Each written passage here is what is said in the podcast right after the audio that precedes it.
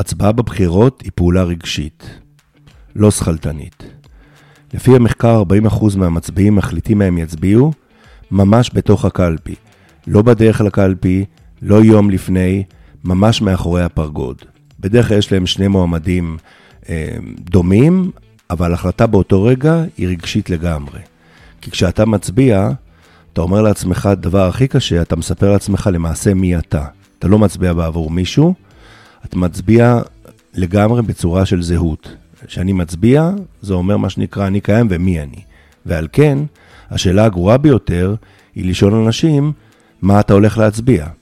היועץ ארתור פינקלשטיין ידע את זה, ולכן הנחה את הסוקרים שלו לשאול, מה החבר הכי טוב שלך מצביע?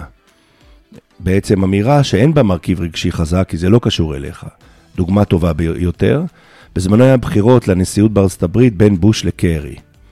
כל מכוני הסקרים אמרו שקרי ינצח. מכון סקרים אחד החליט לנטרל את השאלה הזאת ולשאול אנשים שאלה אחרת.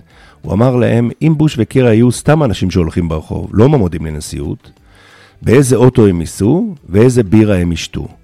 ואז אמרו שקרי, שהוא אדם עמיד מאוד, נשוי ליועץ של היינץ וכולי, אמרו שהוא ייסע ב-BMW וישתה היינקן, תוצרת חוץ, יענו היי סוסייטי, ובוש, שהוא גם אמנם אדם עמיד מאוד, אבל נתפס כנוצרי, שנולד מחדש וכולי, הוא ייסע בפורד וישתה באדווייזר. יענו עמך. ואז הם הבינו שבוש נכנס ללבבות, ובאמת בוש ניצח בסופו של דבר. בזמנו חשבנו שההשפעה הגדולה ביותר על ההצבעה שלך, למעשה מגיעה מההורים שלך. אבא שלי עוד בזמנו עשה מחקר, ומצא שברמה הרבה יותר גבוהה מ-80 נוער מצביע מה שההורים שלו בבחירות, בגיל 18, בקירוב למה שההורים שלו הצביעו. חשבו שזה השפעה של חינוך, של סמכות, של שמיעת השיח בבית, אבל היום מתחילה מחשבה יותר ויותר שהסיפור למעשה גנטי. זאת אומרת, ההצבעה שלו בבחירות היא בעצם התמיל הגנטי שלך. לדוגמה, בארצות הברית נעשה מחקר אה, שבדק את ההצבעה בין רפובליקאים דמוקרטיים. אחד הנושאים שהם חלוקים עליהם זה ההשפעה של המדינה. רפובליקאים מאוד חשוב שהמדינה לא תתערב להם, אה, והדמוקרטים זה לא כל כך אכפת. עכשיו, יש שני סוגים של חנויות סנדוויצ'ים. יש חנות שבה אתה מגיע והסנדוויצ'ים מוכנים, סנדוויץ' גבינה צהובה, סנדוויץ' טונה וכולי. סוג שני זה חנויות כמו סנדוויץ' בר, אתה מרכיב מעשה את הסנדוויץ' שלך. אנשים יצאו מחנויות סנדוויצ'ים ושאלו אותם, תגיד, אתה דמוקרט או רפובליקאי? ואז ראו שבצורה מובהקת, רפובליקאים לא הולכים לחנויות שמחליטים בשבילם מה הסנדוויץ'. זאת אומרת, יכול להיות שבעצם הגנטיקה שלנו, מי אנחנו, בעצם היא הדבר המשפיע על מה אנחנו נצביע.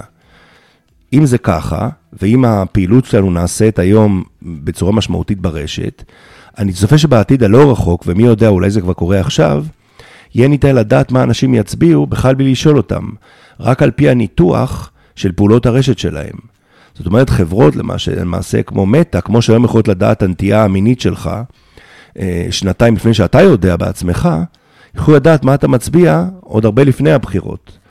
ואם כבר דיברנו על הרשתות, אני מזהיר מפני אפקט תיבת התעוטה, האקו צ'מבר הידוע, שבו הרשת מהדהדת לך אה, את הדעות שדומות לך.